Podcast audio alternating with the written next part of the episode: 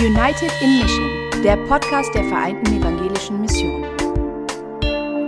Mit Themen und Menschen, die den Blick weiten. Für die Welt und für dich. Herzlich willkommen zu einer neuen Folge United in Mission, der Podcast. Wir freuen uns, dass ihr wieder reinhört. Hallo Thea. Hi Sarah, also ich bin Thea, du bist Sarah und ihr seid bei einer ganz besonderen Folge dabei, denn es liegt nicht nur an unserem Thema und unserem Gast, sondern wir sind ein Jahr alt. Ja. Ich habe heute Morgen bei Spotify reingeguckt, die allererste, also den Spotify-Kanal der United in Mission gab es schon länger, das war vorher ein reiner Predigt-Podcast, aber die erste Folge unseres Formats, also Sarah, unser Ding, ist am 30. Oktober 2020 on air gegangen. Ja. Jubiläumsedition. Ja. Und diese Folge wird übrigens immer noch gehört, ne? Wir haben über Homosexualität in der Ökumene gepodcastet. Wir sind eigentlich direkt mit so einem Knall gestartet, ne? Das war natürlich auch unser Marketingkonzept dahinter. Aber ja, es geht mit Knallern weiter, so auch heute. Absolut. Heute haben wir nämlich etwas ganz Besonderes. Wir haben einen Input von Sami Omar, der im Rahmen eines Hearings entstanden ist. Und wir haben Sami live in unserem Podcast zu Gast. Dieser Input von ihm ist entstanden in einem Prozess, den wir seit knapp über einem Jahr mit verschiedenen kirchlichen Institutionen und Landeskirchen gehen, nämlich ein rassismuskritischer Weg, um sich zu vernetzen, um zu gucken, wie können wir in der Kirche über Rassismus und weiße Privilegien sprechen. Da gab es vor einem Jahr schon einen Studientag und jetzt ist auch wieder ein Studientag im November geplant.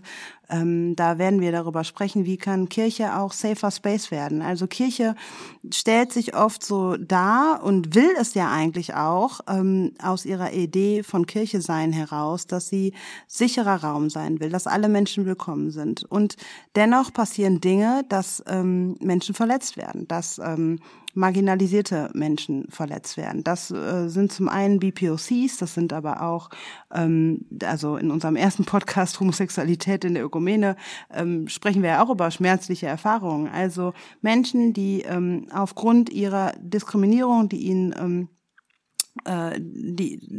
sie ausgesetzt sind, auch in der Kirche Verletzungen erfahren. Und das so ein bisschen in Diskrepanz steht mit dem, was Kirche eigentlich verspricht, wenn dann doch Schmerz erfahren wird, wenn Kirche nicht so safe ist, wie sie sich eigentlich versteht. Und darüber geht's in dem Studientag und im Vorhinein dieses Studientags haben wir auf ein paar Menschen gehört. Und haben mal gehört, es gab digitale Hearings und ein Hearing war eben von Sami, der aus seiner Arbeit erzählt hat und berichtet hat, ganz persönlich berichtet hat, wir werden ja gleich reinhören in den Input und weil wir den so spannend fanden, dieses Hearing, Thea und ich, wir waren live dabei, haben wir gesagt, das müssen noch mehr Menschen hören. To be continued. Ja, als die 42 Leute oder so, die mit in diesem Zoom-Meeting waren, das muss die Welt wissen, was Sami zu sagen hat und deswegen haben wir ihn heute hier mit dem Hearing und auch live zu Gast.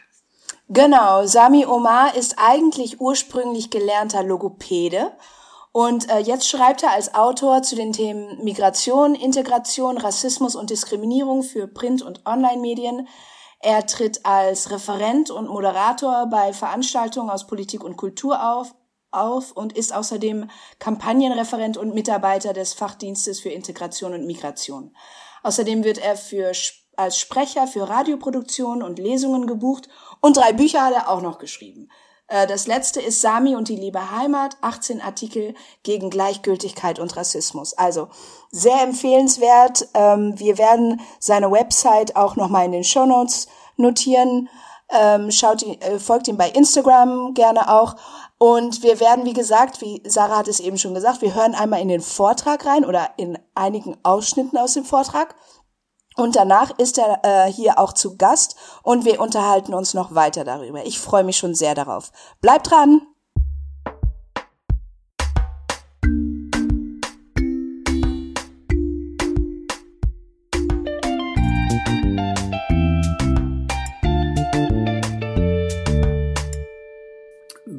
die eine ganz frühe Geschichte. Also ich habe Kindergottesdienst gemacht lange.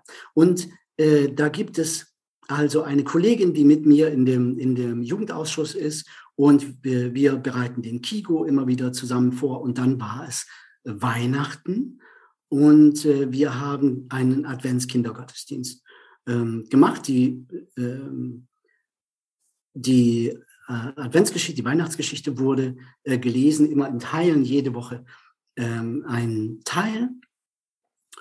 Und dann habe ich mit dieser Person einen Moment gehabt, der mich ganz schön ärgerlich und traurig gemacht hat. Denn ich war noch nicht, ja, vielleicht muss ich das auch noch sagen. Also ich bin ja, wenn Sie Kirche als Ihre Heimat begreifen, als Ihr Zuhause begreifen, vermittelt Ihnen Kirche und wie in Ihrem Zuhause ja schon das Gefühl, Sie seien dort sicher. Und die schwierige Erkenntnis in meinem Kopf war, dass das, was mir als Heimat vermittelt wird, nicht gleichzeitig ein sicherer Raum ist. Das ist ein bisschen so, als käme jemand in Ihre Wohnung und würde Ihnen die Tür und die Fenster aus den Angeln nehmen und rausnehmen, sodass Sie sagen, Sie sind noch in Ihrem Haus, aber Sie haben plötzlich verstanden, da sind ja große Lücken, hier kann ja jeder rein und raus und Sie sind gar nicht so sicher, wie Sie dachten in diesem Gebilde. Und das war eine Zeit, in der mir das plötzlich aufging, dass ich vielleicht gar nicht spinne, dass mit mir alles stimmt und dass es vielleicht die Menschen sind um mich rum, die gar nicht so, die mir gar nicht so viel Sicherheit vermitteln können, wie ich dachte. Und das hat einiges ins Rollen gebracht. Also gucken wir mal. Ich habe eine E-Mail geschrieben und schrieb, liebe J, ich fände es wichtig, dass bei der Geschichte von Jesu Geburt die Fremdheit der Weisen aus dem Morgenland nicht an anwesenden Personen, ich meinte mich, verdeutlicht wird. Du hast gestern auf mich gezeigt und den Kindern gesagt, der Weise sei fremd gewesen, also so wie ich, und er sei dunkel gewesen und im selben Moment hast du auf mich gezeigt. Siehst du, ich bin ja gar nicht fremd und Kinder finden das auch gar nicht, bis jemand kommt und ihnen sagt, so sieht ein Fremder aus. Ich will aber trotzdem ein Stück Entschuldigung. Und sie antwortet mir eine übliche Rechtfertigungslitanei und so weiter und macht ein paar Schuldumkehrversuche. Also ich sei zu empfindlich, ich deute die Situation falsch, sie könne sich nicht erinnern, auf mich gezeigt zu haben. Und das ist eine Wendung, die man aus der Politik gut kennt. Solltest du dich verletzt gefühlt haben, tut es mir leid. Also der Konjunktiv erstmal solltest du dann und die Infragestellung, ist es überhaupt geschehen und gerechtfertigt? Wenn, ist es gerechtfertigt? Da steht also, ich will aber trotzdem ein Stück weit, sie antwortet mir, ich will aber trotzdem ein Stück weit bei der Geschichte bleiben. Schließlich waren es Fremde, gegebenenfalls aus anderen Erdteilen und das möchte ich auch sagen dürfen.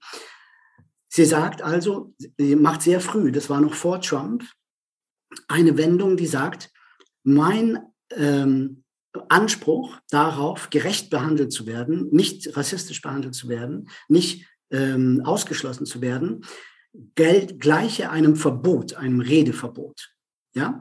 Und das ist ja eine ganz trumpistische, sagt man ja schon, Wendung, also eine Forderung, als Verbot zu formulieren, damit man dann möglichst viele Menschen mobilisieren kann, um gegen eine Einschränkung der Redefreiheit vorzugehen. Das ist ja quasi eine AfD-Taktik, ja, zu sagen, also hier soll was verboten werden, obwohl die Redefreiheit überhaupt nicht eingeschränkt ist, sondern man hat eine Bitte formuliert, womöglich noch höflich.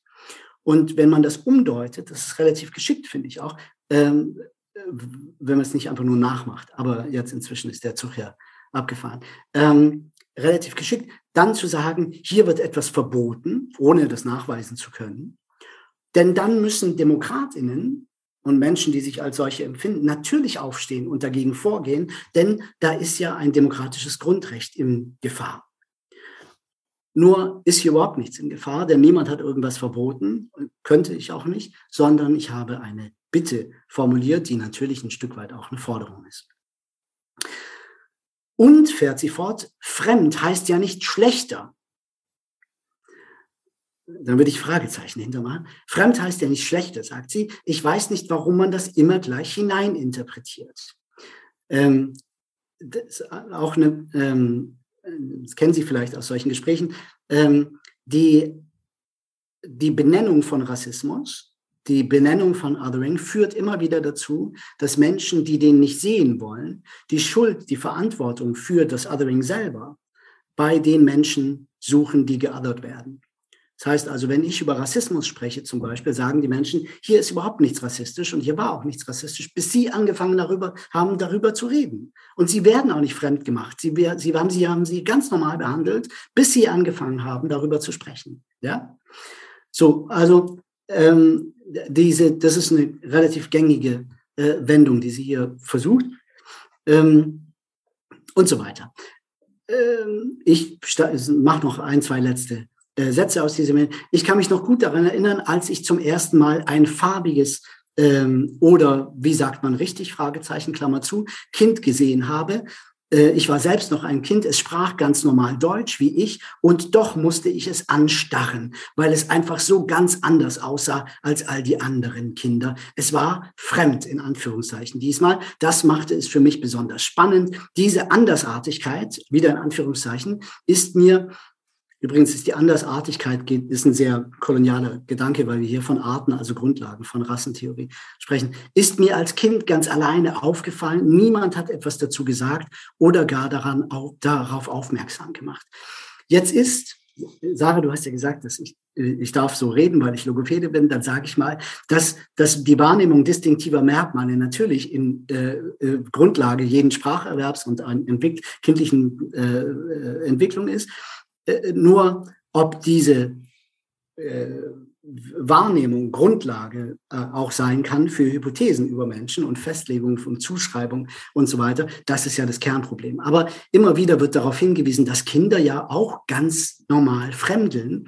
Dann sage ich, ja, das tun sie, weil sie ein Recht dazu haben. Die sind nämlich dann ein halbes bis ein ganzes Jahr alt in dieser Phase. Jetzt sind sie 42, sollen wir überlegen, wie ihre Entwicklung eigentlich hätte aussehen müssen in der Zwischenzeit?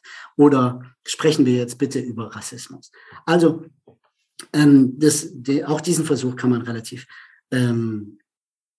leicht aushebeln. Ich möchte hier noch ein Beispiel nennen, sagt sie. Als ich damals in der Silvesternacht auf der Domplatte, wir sind in Köln, begrapscht wurde, waren diese Grabscher nun mal fremdländisch. Wieder in Anführungszeichen. Sie sprachen kein Deutsch, zumindest habe ich sie nicht Deutsch sprechen hören und sie sahen orientalisch aus, auch in Anführungszeichen. Immer, wenn man nicht weiß, ist das okay oder nicht, oder dann zieht man sich auf diese Quotes zurück, weil man dann sagen kann, ich habe mich davon distanziert, das ist eine Distanzierungsgeste. Und die mir geholfen haben, waren auch orientalisch und das möchte ich auch sagen dürfen, weil es nun mal so war. Das macht mich nicht zu einer Fremdenhasserin. Also Sie sehen, es gibt hier, nur zu Ihrer Erleichterung, der Person ist nicht viel passiert, aber sie hat sich bedroht gefühlt in einer gewissen Situation. Und diese Sorge, diese Bedrohung war durchaus real und das hat ihr auch tatsächlich schwer zu schaffen gemacht eine Zeit lang. Insofern ist über diesen Teil nichts zu sagen, was irgendwie in Frage stellend wäre. Aber sie konstruiert etwas daraus und zwar benutzt sie dieses Trauma, das sie dort hatte, für die Behauptung nochmal wiederholt, sie könne hier etwas nicht sagen und für das Wiederholen von den sozusagen, wie soll ich sagen, das Auflösen eines Stereotyps, das ich ihr vermeintlich zugeschrieben habe, was ich ja nicht tat. Das ist die Geschichte aus dem KIGO. Das war so ein bisschen der Anfang einer ganzen Auseinandersetzung. Und der Gemeindepfarrer hatte Kenntnis davon und war auch eingebunden in diesen Konflikt. Und seine Idee war, dass wir uns zusammensetzen, wie man das bei einem Schulstreit macht oder wenn es in einem Betrieb Schwierigkeiten gibt oder sowas. Also er hat Schäfchen gesehen, die einen Disput haben und dachte, es wäre gut, man setzt sich an einen Tisch und er moderiert das Ganze. Das habe ich abgelehnt, weil ich in solchen Gesprächen meistens die Menschen über Rassismus aufklären muss und die Leistung liegt dann bei mir. Ich verlange aber Schutz, gerade von den Menschen, die Gemeinde lenken, verlange ich Schutz. Das heißt, dieser Mensch, dieser Pfarrer hätte mehr wissen müssen, also oder mindestens gleich viel wissen müssen über das, was ich Ihnen gerade erklärt habe, was ich gerade auseinandergesetzt habe und hätte sozusagen mir Schutz bieten müssen. Also man muss immer wissen, wer das Opfer ist und von wem Gewalt ausgeht. Und das ist Grundlage sozusagen jeder Möglichkeit, jemanden zu schützen. Wir sprechen gleich noch darüber, warum das in Kirche und in Gemeinde sozusagen der absolute Grundstein jedes Antirassismus, jedes funktionierenden Antirassismus in Kirchengemeinde sein muss. Also man muss Kenntnis davon haben, um Einsamkeit zu überbrücken. Ja, Rassismus vereinzelt Menschen durch Übergeneralisierung. Und wer Menschen begleiten will, wer bei ihnen sein will, muss Kenntnis von ihrem Schicksal haben, muss ein Gefühl dafür haben, was widerfährt diesen Menschen gerade. Wenn sie es nicht wissen, können sie natürlich weder helfen noch schuld sein. Sie können höchstens schuld sein, dass sie es nicht wussten, weil sie sich nicht dafür interessiert haben. Das ist aber dann eine sehr alte Form der Gemeindeführung, würde ich sagen. Das ist die Geschichte mit dem Kigo gewesen. Dann gibt es Menschen, die sich an mich wenden und Dinge vortragen, die ihnen passieren, in ihren Versuchen, antirassistisch zu sein. Zu denen kommen wir noch gerade. Aber ich erzähle Ihnen noch vom Presbytertag in der EKD, in der Evangelischen Kirche im Rheinland. Da gibt es eine Veranstaltung, ich glaube 2019 oder 2020. Und da heißt es, zum Thema Rassismus gibt es also einen Raum, in dem ich kurz referiere und dann Menschen Fragen stellen können oder in Dialog gehen können und so weiter. Ich wähne mich in einem kirchlichen Raum, der moderiert ist, auch von einer Person. Also da ist jemand, die ist mit im Raum und von der EKIR und begleitet diese Veranstaltung. Also denke ich, kein Problem, da ist ja jemand da. Und dann zitiere ich mal kurz aus den Dingen, die gesagt wurden von 3 verschiedenen Personen in diesem Rahmen. Die eine Person sagt, ich bin Biologin und finde, Rasse muss man auch wieder lösen von den Empfindsamkeiten, die manche Menschen bei uns haben. Die gibt es einfach, also die Rasse. Ja? So, weil sie Biologin ist, darf sie das so sagen, glaubt sie, und hat es aber dann nicht ausführlich begründet. Ihr wurde aber auch nicht widersprochen. Ich habe widersprochen, aber das wurde dann irgendwann abgewürgt. Zweitens, wir haben Nigerianer bei uns, die wollen gar nicht mit uns Gottesdienst feiern. Muss es denn immer alles Diversität sein? Kann nicht jede Gruppe in der Gesellschaft für sich bleiben? Und die dritte Person sagte, es kann nicht jeder gegen Rassismus, also das wurde mitgeschnitten, ich habe das abgetippt. Es kann nicht jeder gegen Rassismus aufstehen. Es gab auch Lehrer im Dritten Reich, die waren keine Nazis, aber trauten sich nicht, etwas zu sagen. Da habe ich dann nicht mehr geantwortet. Nun, es waren 25 Leute anwesend, es hat niemand widersprochen, es hat niemand Einspruch erhoben und so weiter und so fort. Solchen Argumenten und solchen Menschen begegne ich in und außerhalb von Kirche immer wieder. Doch ich habe den besonderen Anspruch in Kirche, und hier erlebe ich es leider nicht so oft wie außerhalb von Kirche, dass es hier einen breiten Widerspruch gibt, ein sofortiges Eingreifen und so. Wir haben das geklärt mit der EKIR, haben immer wieder gesprochen darüber. Ich wurde eingeladen, dort nochmal zu arbeiten, und mir wurde ein Forum angeboten. Das habe ich abgelehnt aus den genannten Gründen. Ich hätte dort wieder Bildungsarbeit machen müssen für Menschen, die mich nicht verteidigt haben. Das ist ein bisschen so, als kommt die Feuerwehr nicht, wenn ihr Haus brennt, und sie gehen eine Woche später dorthin und schulen die Leute, damit das jemand anderem nicht passiert. Das habe ich nicht gemacht. Aber es gab dann eine Aufarbeitung dessen, und die Dame, die mit im Raum war von der EKI und das hätte moderieren sollen, hat sich ausgiebig entschuldigt und sehr glaubhaft entschuldigt, aber ihr wurde zu spät klar, was da passiert. Sie war nicht darauf vorbereitet. Sie hatte nicht auf dem Schirm, dass, wenn über Rassismus in einem Raum gesprochen wurde, in Kirche, es überhaupt sein kann, dass Rassismus reproduziert oder produziert wird.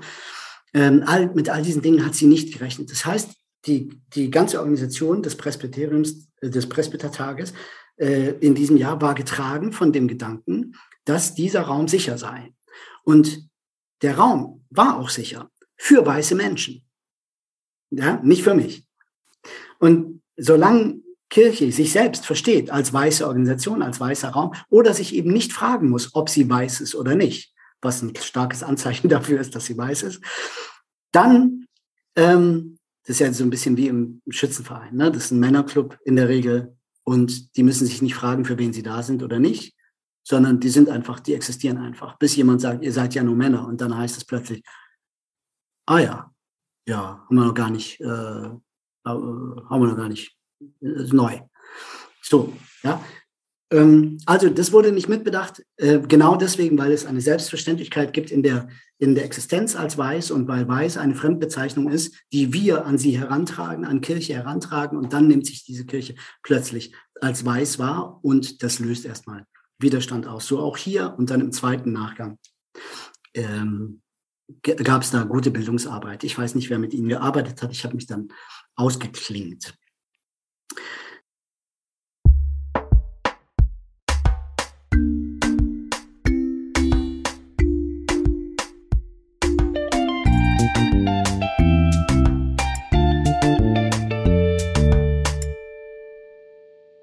Ja, gerade noch im Hearing. Schon bist du hier, Sami. Wie schön, dass du auch live in unserem Podcast jetzt da bist, dass wir nochmal über dein Hearing sprechen können, nochmal ins Gespräch kommen und nochmal ein paar Fragen stellen dürfen. Und ja, einfach toll, dass du hier bist. Sehr herzlich gerne. Willkommen. Ich freue mich total. Vielen Dank, dass ich hier sein darf.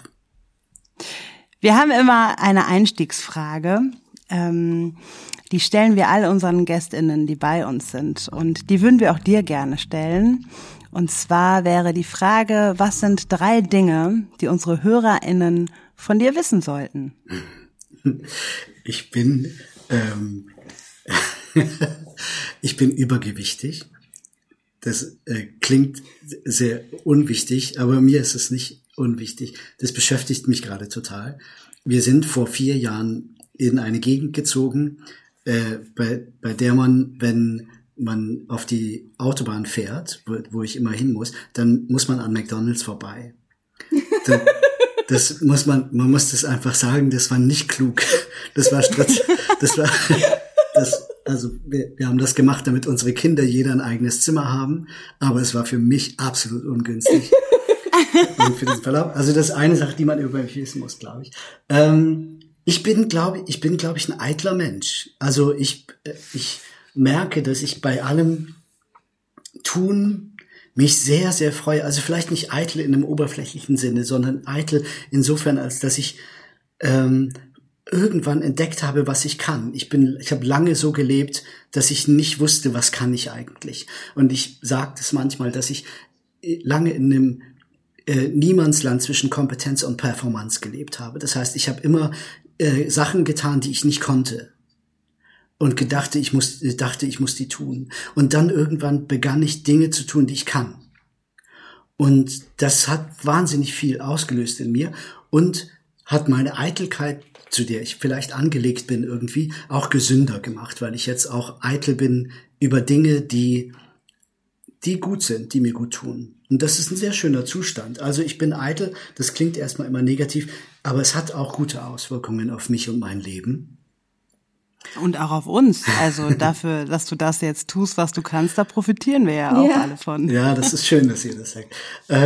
Und 3 Dinge sollte ich sagen. Ich glaube, ich bin ein geliebter Mensch. Also ich werde geliebt. Und das ist genauso ein schöner Zustand, auch anstrengend, weil man mit Menschen die sind ja so wahnsinnig wichtig, die Menschen, die einen lieben, und deswegen will man natürlich gut mit ihnen umgehen. Das finde ich anstrengend. aber sonst ist das sehr schön. Aber dieses Geliebtsein und dass es auch anstrengend sein kann, das hatte ich auch das Gefühl, als ich mir deinen Vortrag angehört habe. Ich hatte nämlich das Gefühl, weil du so vertraut bist mit Kirche und einen sehr präzisen Blick hast für das kirchliche Zusammenleben mit allen bewussten und unbewussten, offensichtlichen und unterschwelligen Botschaften in der Kommunikation, in der Struktur, in der Hierarchie, im Gottesdienst, Presbyterium, Kindergottesdienst und so weiter, dass du all diese Aspekte kennst, darin groß geworden bist und vertraut mit ihnen bist, hat mich der Satz Intention don't matter sehr stark beschäftigt, noch bis heute. Und ich glaube, gerade Leute, die in der Kirche aktiv sind, haben ja meist so ein moralisches Selbstverständnis, ja, indem sie versuchen, gute Christenmenschen zu sein, also sprich nicht nur gutes Wollen und gutes Tun, sondern vielleicht auch vom Guten beim anderen ausgehen. Also vielleicht auch Verletzung ertragen, weil man davon ausgeht oder vielleicht sich auch einredet, dass der andere es ja gut gemeint hat. Und wenn man Verletzung anspricht, begegnet einem dann ja oft so ein, das war jetzt aber nicht böse gemeint, warum stellst du mich jetzt da als die Böse oder der Böse? Und kannst du vielleicht noch mal ein bisschen darauf eingehen, warum es so wichtig ist, den Fokus abzurücken vom Sender hin zum Empfänger? Ja, ich glaube, dass das ein großes, also ich hab nämlich auch gesagt, dass Rassismus profitorientiert ist, oder ich weiß gar nicht, ob ich es wirklich gesagt habe. Jedenfalls schwingt es immer mit, soll das immer mitschwingen. Rassismus ist profitorientiert und das bedeutet, Menschen haben etwas davon. Und besonders der Rassismus, der gut gemeint ist, ist profitorientiert. Das heißt, das Selbstbild als gut, das ist nicht zum Zweck der Menschen da, mit denen man gut umgeht, sondern ganz oft eben und ganz viel auch zum Zweck der Menschen da, von denen die guten Taten ausgehen, die sich für gut halten. Und das ist trügerisch, weil man ganz oft durch die Welt geht und denkt, man sei für die Menschen da und auch die gute Einstellung und das Bemühen und so weiter, das sei für die Menschen da. Tatsächlich aber geht der Profit, gerade was rassistische Gedanken und Strukturen und rassistisches Handeln in Kirche auch angeht, ganz oft in die eigene Richtung.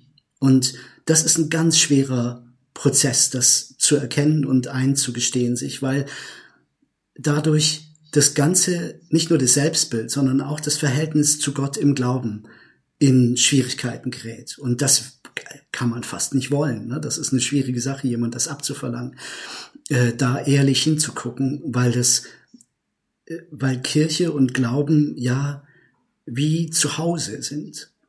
Und wenn du dein Haus auseinander nimmst um dich rum, weil du gesehen hast, da wo ich gebaut habe, da bin ich im Weg von ganz vielen Menschen und bringe sie in Gefahr, die müssen dann um mein Haus rum, da ist eine Straße da und so. Ja, also das ist da nicht gut gebaut. Ich muss das umsetzen und auseinandernehmen und anders bauen und so weiter, damit ich niemandem damit wehtue und niemanden in Gefahr bringe.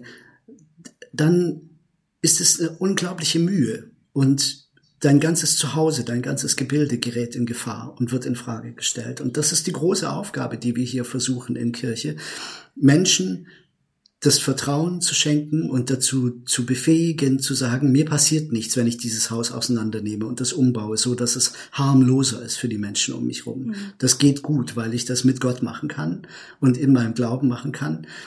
Und auf diese Art von Profit kann ich verzichten. Das steht ja auch in Diskrepanz zu dem, was, also wenn ich so meine christliche Erziehung, was ich so mit auf den Weg bekommen habe, dann steht das ja auch in Diskrepanz zu dem, weil ich schon mitgekriegt habe oder auch von klein auf gelernt habe, dass mein Handeln ja auch selbstlos sein soll. Mhm. Und das ist ja eigentlich das, was wir vergessen müssten. Mhm. Weil unser Handeln nie selbstlos ist. Und das ist auch, das steckt in uns und das können wir gar nicht ablegen. Und das ist auch okay an vielen. Also es ist normal, dass unser Handeln auch was damit, dass es mir auch ein gutes Gefühl gibt, was ich tue. Also das sieht man in Social Media ja ganz extrem auch und bei manchen Menschen auch viel extremer und so. Aber das jetzt zu verteufeln, um das jetzt mal so auszudrücken, aber das jetzt irgendwie ja, als schlecht dastehen zu lassen. Das ist ja schon der erste Punkt, den wir eigentlich einsehen müssten, dass alles, was wir tun, tun wir nicht nur für andere, sondern auch für uns. Also das kann ich auch von mir sagen. Das muss halt nur eine Balance finden und ich muss auch erkennen, wann ich was aus Selbstzweck tue, wovon andere Schaden tragen und nur ich profitiere oder wo mein Profit über dem der anderen steht. Ganz genau. Ich musste gerade, als du das sagtest, denken an eine Sache, die ich vor kurzem geschrieben habe über meine Familie, also über mein Erleben in meiner Familie.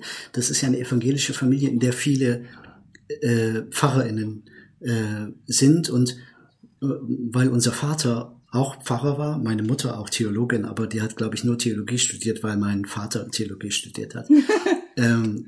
Ich glaube, sie hat früher manchmal gesagt, Bensi, was wärst du geworden, wenn du nicht Theologie studiert hättest? Dann hätte sie Geflügelzüchterin wäre sie dann geworden. Okay. Aber ihre Mutter hat ihr gesagt, wenn der Johannes Theologie studiert, dann macht es doch auch, dann bist du ihm eine bessere Frau. Also Jahrgang 29, ne? So 1929. So war das, glaube ich, zu der Zeit. Sehr oldschool.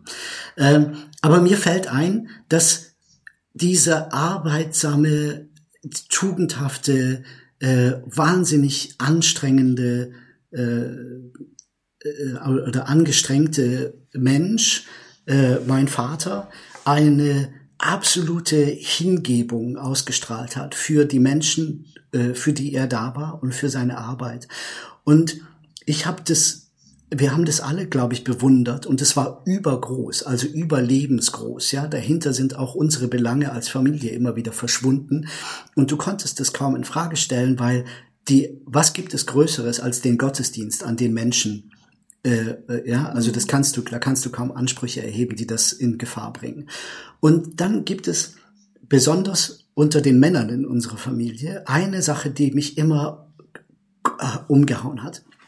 Wenn also ein Familienfest war oder es waren meine Brüder oder ich zu Hause oder so, dann gab es den Moment, wo inmitten von lauter Kindern, die rumspringen, Menschen, die reden und Essen machen und so weiter, gab es einen Moment, da gucktest du und dann ist einer von uns auf dem Sofa eingeschlafen, sitzend eingeschlafen.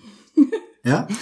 Und das klingt nach meinem Vater. Ganz genau. Und ich sage euch, was das für mich bedeutet. Ich finde das die evangelischste Geste, die man überhaupt machen kann, weil es bedeutete, also niemand anders ist eingeschlafen. Alle waren da. Wir wollten Familie erleben gemeinsam. Wir wollten präsent sein, da füreinander. Aber diese eine Geste, einzuschlafen als Mann auf diesem Sofa, bedeutete, ich habe mich kaputt gearbeitet. Ich bin fertig. Ich habe alles gegeben für die Leute, für Gott, für den Gottesdienst, für die Menschen, für ihre Sorgen, für ihre Belange und so. Und dieser Schlaf war der gerechteste, den es gab. Ja, und deswegen wurde der nicht in Frage gestellt. Und dann hat man sich monatelang nicht gesehen und dann ist er auf dem Sofa eingeschlafen. Denkt ihr, da hat einer was gesagt? Nein, der war Pfarrer und der Pfarrer hat sich an den Menschen und an dem Gottesdienst kaputt gearbeitet, und das ist doch ein gerechter Schlaf.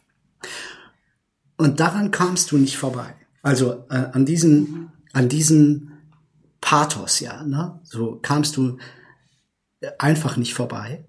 Und ich habe mich lange damit gemessen.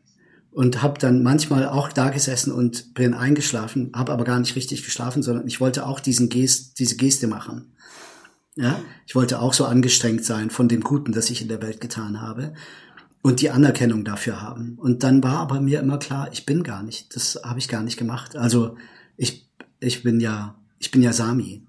Ne? Ich kann damit gar nicht, kann ich nicht mithalten. Das klingt nach einem ganz schön langen Weg. Das ist ein langer Weg gewesen, ja.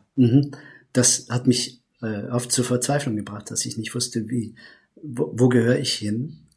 Und das hat das mit mir gemacht manchmal, ja.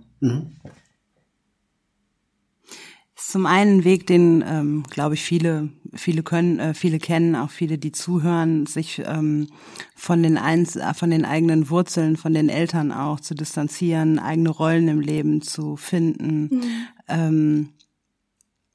Und also bei mir kann ich sagen, kommt dazu aber dann noch auch ein anderer Weg, nämlich der Weg, ich bin in einer weißen Familie groß geworden und dann auch noch Rassismus dafür Worte zu finden, zu benennen und auch darin die Abgrenzung zu meiner vertrauten Familie, die ich liebe, die mich lieben, dann auch zu finden und zu benennen. Das ist nochmal, finde ich, also das kann ich von meiner Biografie sagen, ich weiß nicht, ob es dir da ähnlich geht, aber nochmal eben ein extra Weg, den ich da gehen musste.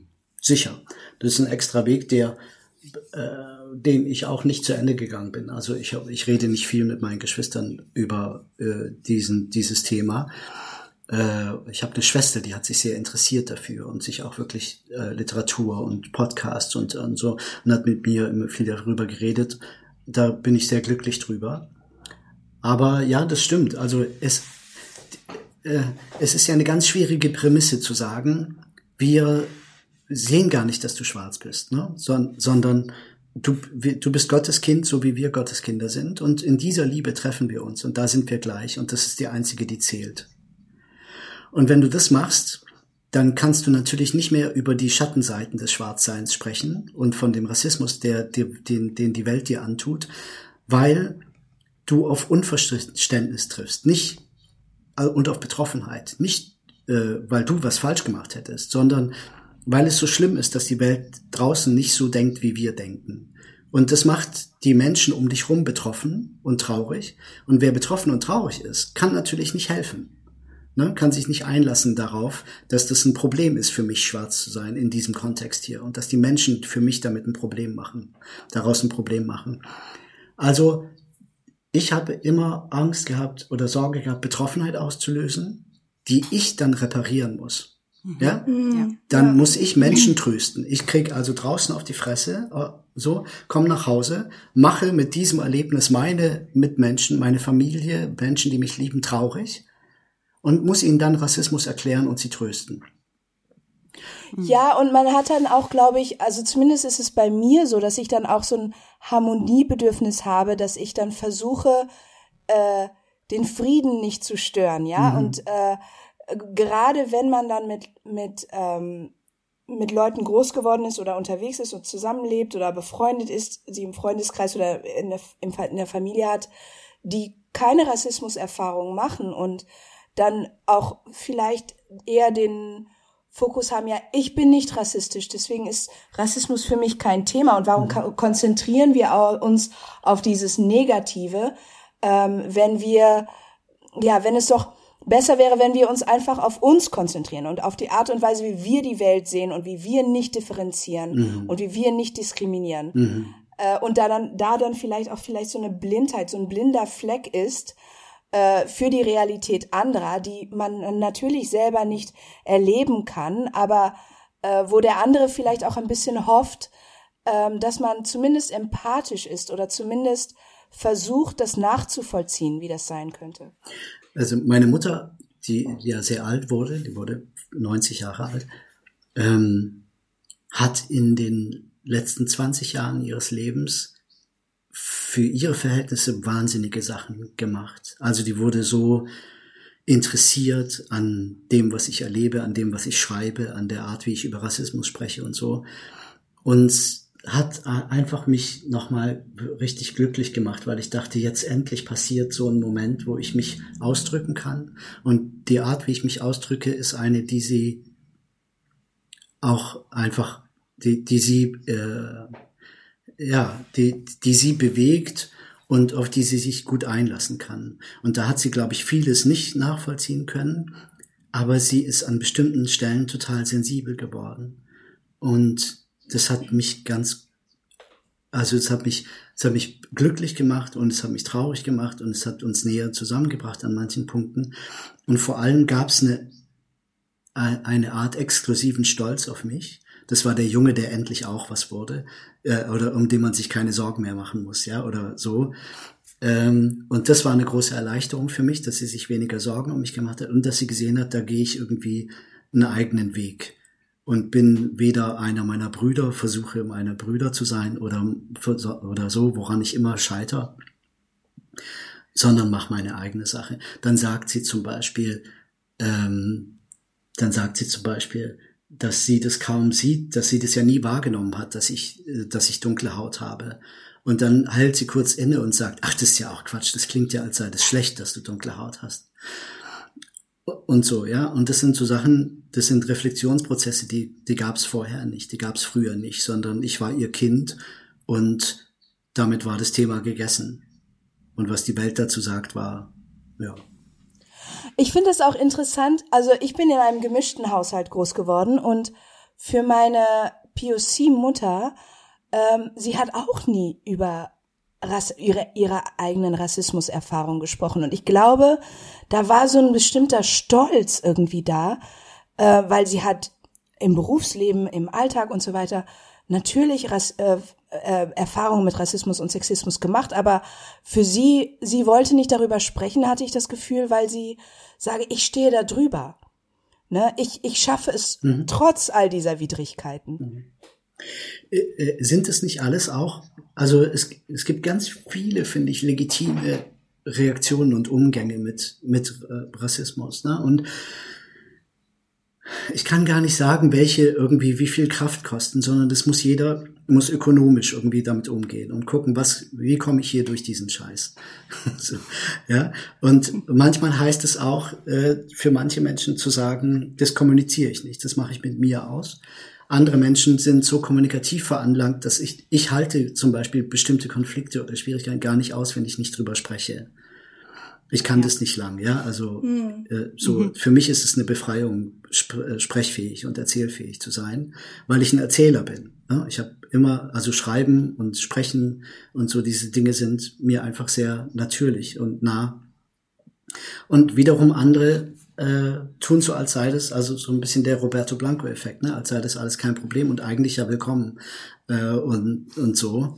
Oh Gott. Ja, aber es sind alles Überlebensstrategien letztlich. Ne? Also auch was Menschen wie Roberto Blanco machen, ist eine Überlebensstrategie. Die wissen, dass sie in Gefahr sind und gehen damit um und manchmal eben leider auch auf andere Leute Kosten.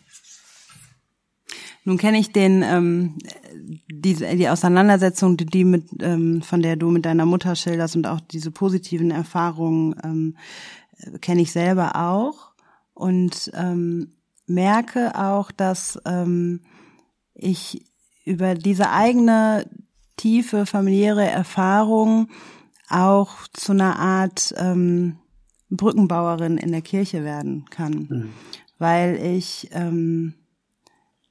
die Gefühle von weißen Menschen und von weißen ChristInnen auch sehr gut nachempfinden kann und merke, dass ich da gut mit Menschen ins Gespräch kommen kann. Ja, das glaube ich, das haben wir gemeinsam. Das ist so, ne? Ich kenne. Nun hast du in deinem Input auch von einer Geschichte, auf die ich gerne nochmal eingehen wollen würde, in deiner Erfahrung im Kindergottesdienst mit der Kindergottesdiensthelferin berichtet und auch von dem E-Mail-Austausch danach. Mir selber fällt es dann total schwer und ich fand das total beeindruckend von dir zu hören, wie du auch ja dann nochmal das Gespräch mit ihr gesucht hast und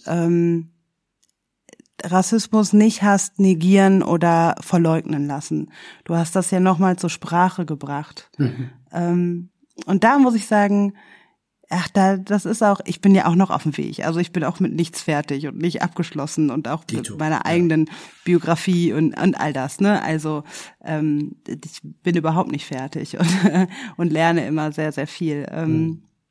Unter anderem eben auch genau, das war der Punkt in deinem Input, wo ich dachte, boah, ja, da muss ich mich und würde dich auch nochmal gerne fragen, wie gehst du damit um, wenn nach so einer Aufdeckung von Rassismus dieser dann auch geleugnet oder negiert wird. Das hast du an dem einen Beispiel ja deutlich gemacht. Kannst du das immer? Also, oder hast du das, ist das auch so eine, wie du gerade gesagt hast, vielleicht auch so eine Überlebensstrategie von dir, die du so entwickelt hast, oder? Ja, ich, also, das ist gar nicht so harmlos oder so auf Verständigung ausgerichtet, wie es manchmal rüberkommt, ne? Sondern ich kann viele Dinge nicht. Und eine Sache kann ich kann quatschen. Ne? So, das kann ich. Ich kann quatschen und ich kann schreiben. Das heißt, ein bisschen ist da auch Rache drin. Ne? Das etwas so geflissen und wasserdicht bruchfest zu schreiben, argumentativ, dass ich denke, Sami, das hast du gut gemacht. Ja, so am Ende der E-Mail. Und dann ist es fast nicht mehr so wichtig, was mit der Person ist, sondern ich kann die dann auch weglassen und sagen, mit der bin ich fertig. Aber dass ich dieses Gefühl habe am Ende, also Sami, das hast du so wasserdicht argumentiert, das ist nicht dein Level, ja, so. Das ist natürlich wahnsinnig überheblich, aber Rassismus macht mich kleiner. Rassismus will mich abwerten, ja. Und ich muss mir dann irgendwas bei mir suchen, was so wertvoll und gut ist, dass ich wieder Augenhöhe herstellen kann oder mich vielleicht sogar überheben über diese Person. Weil ich auch Rachegelüste habe, ja. Ich möchte auch gemein sein und so. Und weil ich aber versuche, kein Arsch zu sein, deswegen formuliere ich freundlich und gehe freundlich mit den Leuten um, und in dieser Freundlichkeit steckt eine unglaubliche Abschätzigkeit manchmal. Ja, und die einfach, weil es heißt, so, bitteschön, jetzt, wenn Sie noch was sagen wollen, wäre jetzt Ihre Gelegenheit, aber ehrlich gesagt, finde ich, ist es alles gesagt von meiner Seite. So, ja, so eine Haltung. Und, ja, das ist natürlich irgendwie eklig, aber das brauche ich dann, und das ist meine Art, damit umzugehen. Und ich muss eher lernen, glaube ich, seltener ausführlich zu antworten, also mich weniger einzulassen und irgendwas anderes mit meiner Zeit zu machen. Als Leuten E-Mails zu schreiben, die es einfach nicht geschnallt haben. Das ist es nämlich auch. Das kam ja nämlich auch bei dem zweiten Beispiel, das du in deinem Vortrag genannt hast, mit dem Presbytertag so ein bisschen. Dieses, du machst dann dieses wasserdichte Argument. Ja, es ist alles gesagt, es ist perfekt argumentiert, und die Leute sind dann zum Teil dann trotzdem noch sehr ablehnend und sagen dann, nö, ist einfach nicht so. Und dann musst du wieder Energie investieren. Dann musst du wieder, also es ist ja dann auch irgendwie total wichtig, irgendwann auch seine Grenzen zu kennen, ne? Mhm. Und auch zu checken, okay, Moment mal, leiste ich hier gerade irgendwie kostenlose Bildungsarbeit, und zwar auf meine Kosten, und es bringt aber vielleicht gar nichts, oder es bringt vielleicht nur, dass die andere Person vielleicht sogar noch verhärteter wird. Mhm. Also wie schaffst du das dann zum Beispiel dann auch zu sagen, okay, so weit und nicht weiter? Na, ich glaube, ich fange das Gespräch nicht an, also da bin ich schon selektiv, ich fange das Gespräch nicht an mit Leuten, bei denen ich völlig hoffnungslos bin. Das mache ich selten. Also es gibt Leute, die argumentieren so entweder so aggressiv oder so dämlich, dass ich denke, das hat einfach keinen Zweck. Und das ist dann schon arrogant ein bisschen, aber es ist auch Selbstschutz. Und da stecke ich dann keine Energie rein. Also insofern, wenn ich zurückschreibe, ist es oft auch fast ein bisschen, also ein Akt der Achtung vor der Person, der ich zurückschreibe, der ich antworte, weil ich denke, mit ihnen lohnt es sich zu sprechen darüber.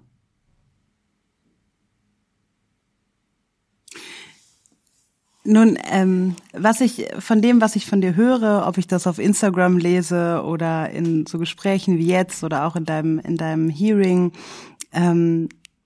erlebe ich dich als jemanden, der sehr analytisch auch an die Dinge drangeht. Also du deckst Rassismus auf, du hast gute Worte dafür, du kannst das sehr gut analysieren. Und ich merke selber auf meinem Weg, dass es bei mir Momente gibt, in denen ich im Gottesdienst sitze, und ich liebe meine Gemeinde. Ich habe unheimlich viel in meiner Gemeinde für mich schon auch bekommen und kann viel mitgestalten. Kritik wird gehört, wir diskutieren und wir ringen miteinander. Also ich habe echt eine tolle Gemeinde, muss ich sagen. Und dennoch ist es so, ich kann in einem Gottesdienst sitzen, und mein Analysefilter geht los und ich finde in allen 3 Minuten was. Am Ende des Tages hat weder der Gottesdienst noch ich was davon, weil ich einfach einen scheiß Gottesdienst hatte und mir auch hätte ausschlafen können. Also die Zeit hätte ich anders verbringen können. Und frag mich da manchmal so, an welchen Momenten kann ich denn auch, oder muss ich mich selber auch zwingen, diesen Filter mal auszuschalten, um überhaupt mich als Person of Color und auch als Frau in einer Kirche, die auch an vielen Stellen sehr männlich dominiert ist. Also die Kirche hat ja nicht nur eine weiße Geschichte in Deutschland, sondern auch eine sehr männliche Geschichte.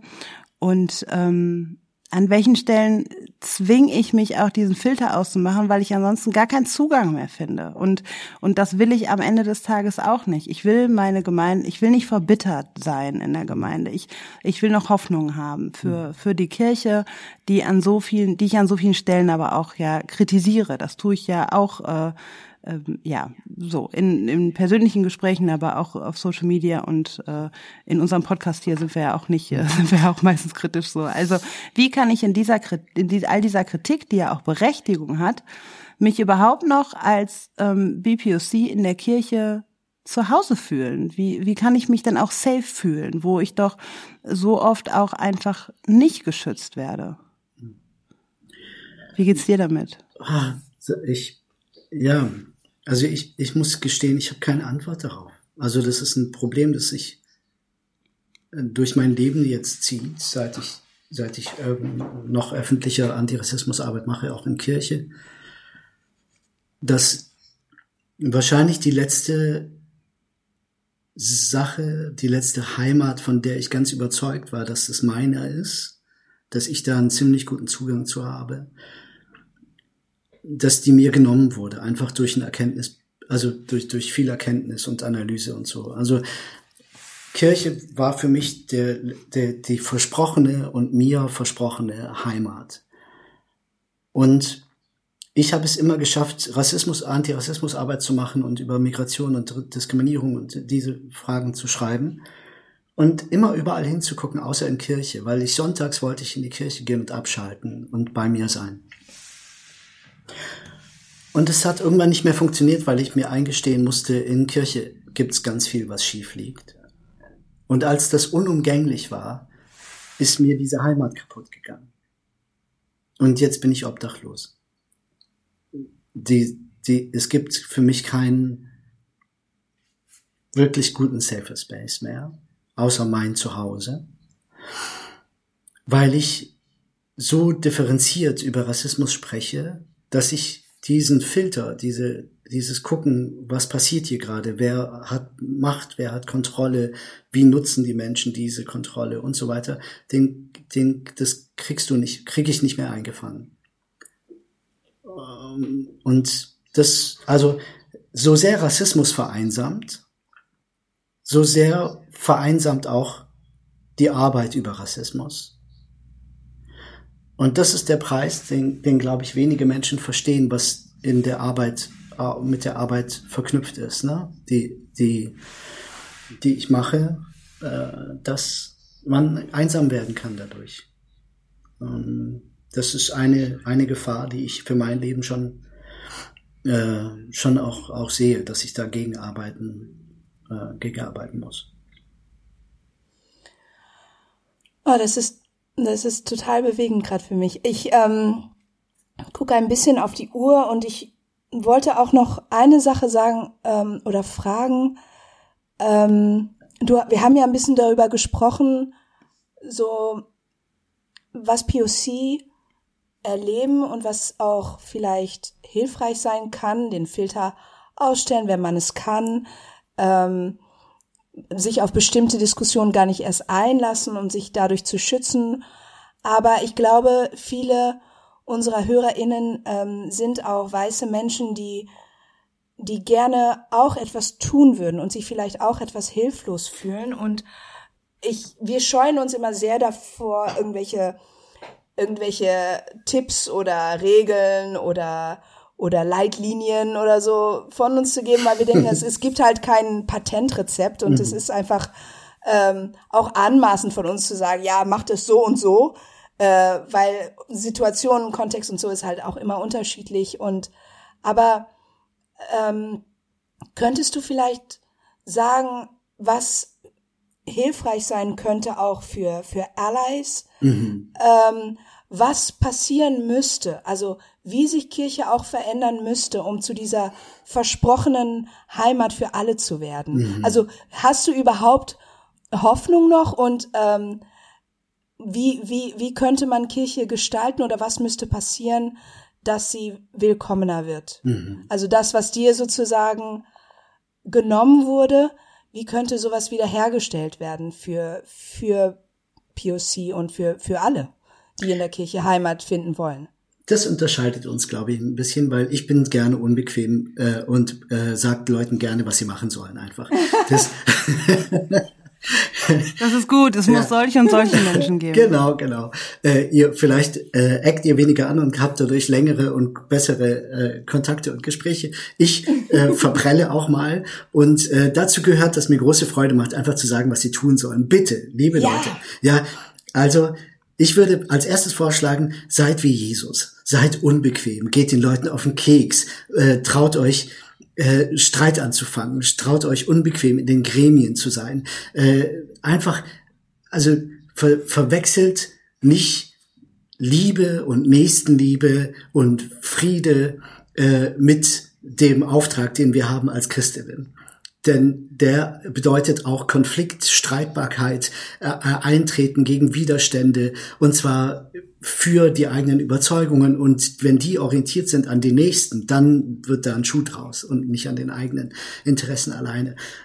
Die Nächsten sind hier vor allem Menschen, die Rassismus erleben, die Diskriminierung erleben in unseren Räumen. Das bedeutet, an diese Menschen muss gedacht werden. In aller Kommunikation, die in Kirche geschieht, muss an diese Menschen gedacht werden. Und das geht nur, wenn in den Kirchen ein Bewusstsein für diese Menschen herrscht. Das heißt, das ist Bildungsarbeit letztlich, in die investiert werden muss, so wie in der Friedensarbeit oder im Feminismus muss auch hier Bildungsarbeit gemacht werden. Und das geht immer von den Gremien her. Also die PresbyterInnen, die Kirchgemeinderäte, die müssen sozusagen Gemeinde, alle Menschen, die Gemeinde lenken, müssen Bewusstsein dafür haben, weil sie letztlich Gemeinde auch mitbestimmen, den Rahmen setzen, zumindest für die Arbeit. Das beginnt bei dem Schild an der Tür, das irgendwie sagt, danke, dass Sie sich hier die Hände desinfizieren. Da kann natürlich eine weiße Person mit einer Maske drauf sein, stilisiert, oder da kann ein Bild sein, auf dem eine schwarze Frau, eine Frau mit Kopftuch, ein Mann im Rollstuhl und so weiter und so fort. Einfach sozusagen alle Gesellschaft in all ihrer Pluralität widerspiegelt, damit man den Menschen mit diesen kleinen Gesten auch sagt, ihr seid gemeint. Das schafft Vertrauen. Dann bedeutet es, dass man in den Medien, die in Kirche benutzt werden, ist ja nicht so, als hätten wir kein Geld, ne? Die könnte man mal durchgehen und schauen, wie viele koloniale Darstellungen von Menschen, die nicht weiß sind eigentlich noch in unserem Liedgut enthalten, sind noch in unseren bildlichen Darstellungen enthalten und was bringen wir verdammt nochmal unseren Kindern damit bei? Mhm. Wenn die Realität, die sie in Schule und Kindergarten erleben, viel, viel diverser ist als die Realität, die sie in Kirche erleben, dann ist doch Kirche hinten dran und hinkt der Gesellschaft hinterher und nicht die Gesellschaft sind diejenigen, die abgewichen sind. So, also diese Dinge kann man tun. Dann kann man mal anfangen, nicht die koreanische Gemeinde, die nachmittags um 17 Uhr dann noch in das Gotteshaus kommt, oder die nigerianische Gemeinde, die dann noch Gottesdienst feiert am Samstagnachmittag, dass man die mal einlädt und nicht irgendwie fragt, Leute, wie ist es, ihr kommt gar nicht bei uns in den Gottesdienst. Woran liegt denn das?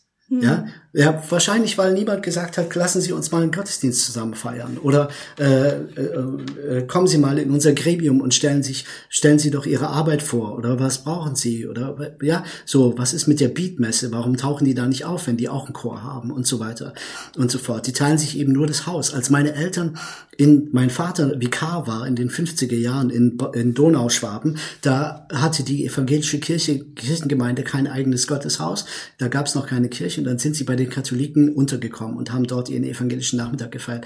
Danach wurde die Kirche neu geweiht. Jedes Mal.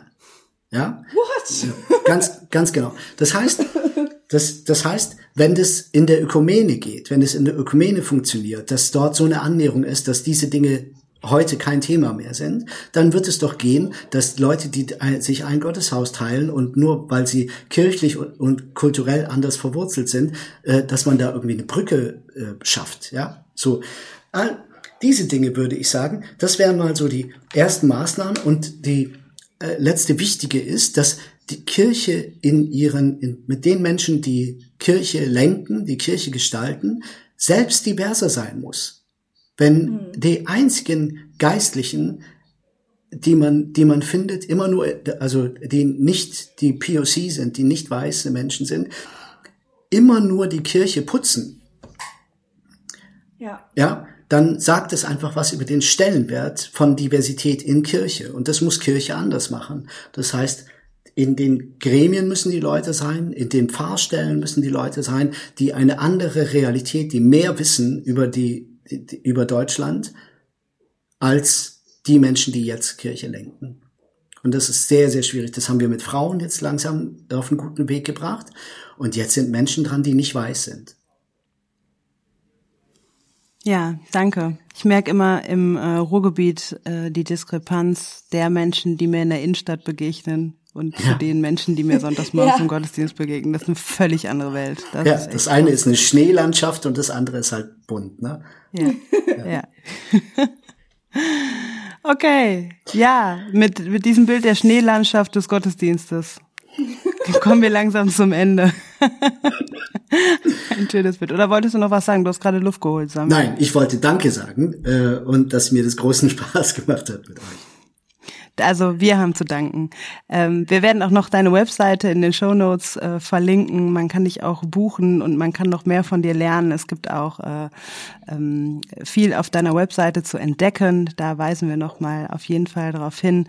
Danke, dass wir von dir lernen dürfen. Danke, dass wir miteinander unterwegs sind. Und danke, dass du uns hier Rede und Antwort noch gestanden hast in unserem Podcast. Schön, dass du hier warst. Vielen Dank euch. Danke, Sami. Bis zum nächsten Mal euch allen. Und wir hoffen, ihr konntet auch viel mitnehmen aus dieser Folge. Genau, und wir freuen uns auch sehr über Feedback. Also schreibt uns konstruktive Kritik, Anregungen, Ideen für zukünftige Themen gerne unter podcast@vemission.org, auf unserem Instagram-Kanal United in Mission und ein Facebook-Account haben wir auch, ne? Ist auch United in Mission. Auf jeden Fall. Ich war seit 100 Jahren nicht bei Facebook. Naja, auf jeden Fall, ihr findet uns und schreibt uns gerne. Wir freuen uns sehr über eure Rückmeldung und freuen uns auch, wenn ihr beim nächsten Mal wieder dabei seid. Tschüss! Tschüss! Ciao! Wir hoffen, die heutige Folge hat dir gefallen und zum Weiterdenken und Nachfragen angeregt.